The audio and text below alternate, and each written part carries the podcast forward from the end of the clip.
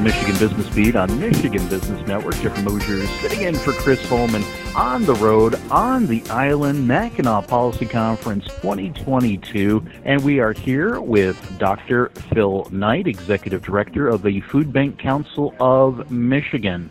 Dr. Phil, welcome back to the Michigan Business Beat. Thanks, Jeff. It's great to be back. I feel like it's home. Exactly. Yes, you were a longtime host of our Leadership Lowdown, well taken care of by Vic Vertero, but we do miss you on the network. And as we are here on the island, also, we're into the month of June.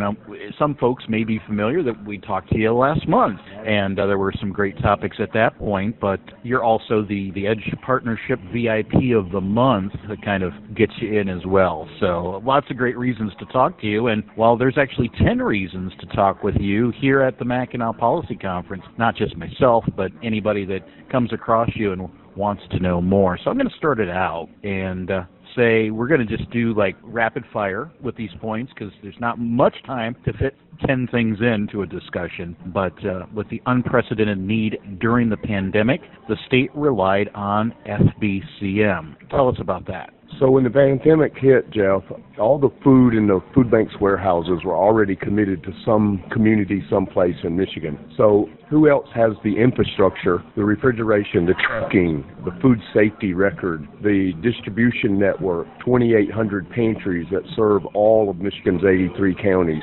No, only one organization can do that, unless it's Meijer or Kroger, and I don't think they're going to stop what they're doing to do what we do. So our food bank network was able to distribute record amounts of food. In fact, we increased our distribution by 47% during the pandemic. Excellent. And FBCM, more reactive to the economy as it witnesses the misalignment of resources. What's that about? Yeah, so that's a really interesting question. Some of the things we learned in, in the pandemic was we have a lot of resources, but are they being used at the highest level of efficiency and effectiveness for the families and populations like seniors and children that they can be? So what we're looking to do as work out of the Governor's Food Security Council as well as the Food Bank Council is to align those federal resources and programs to make sure we can maximize the effort. A lot more to go into that, but suffice it to say that we have we don't want the state to be in a position where we lose assets, resources and households because we didn't serve the population well enough. As you mentioned a lot more to go into, perhaps it'll be brought up with the 50 million dollar line item for FBCM proposed by the governor. Yeah, that was pretty cool. It's one of the first time the executive branch has resourced the work of the food banks at certainly at this level. And what this 50 million would do would be divided over several projects, but one of the coolest ones would be what we call the Michigan Hunger Study. And so we would actually be able to survey the entire state through a sampling. My team would do that. We have the PhD researchers on staff to do that, and we would be able to make public a hunger study that would tell us who's hungry, where do they live, and why. And then we can craft the programs and solutions to address the why. Addressing the why, tell us a little deeper into why it matters. So let's think about it in three ways. Let's, all of them are outcomes. So let's think about health outcomes, let's think about educational outcomes, let's think about workforce retention and particularly development. All these outcomes are, can be traced to food. So you say, why food? Well, third grade reading level by third grade is one of the best predictors of graduation rates.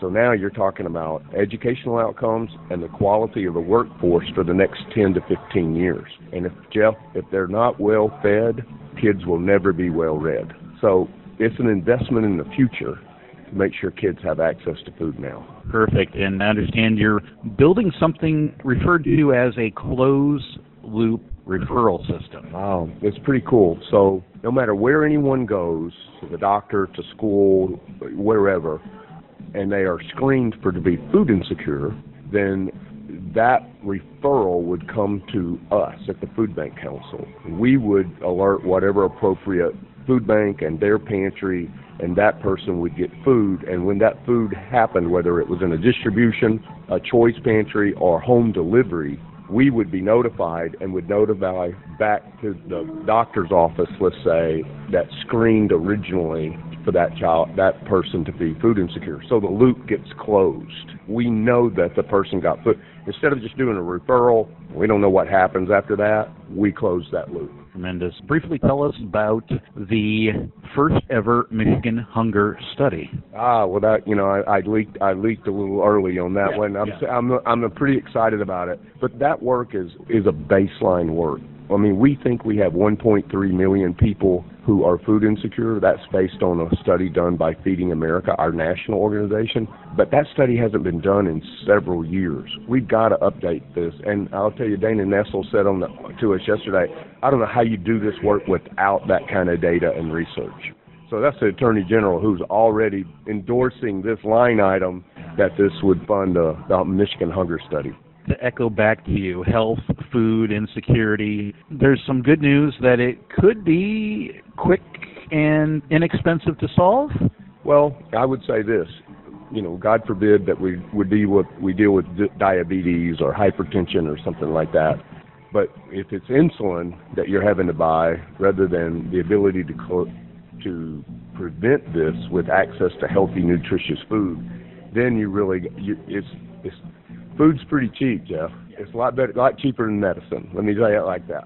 From there, the USDA food kind of at a, uh, a low point there in, in availability. So tell us a little deeper into what's really being experienced.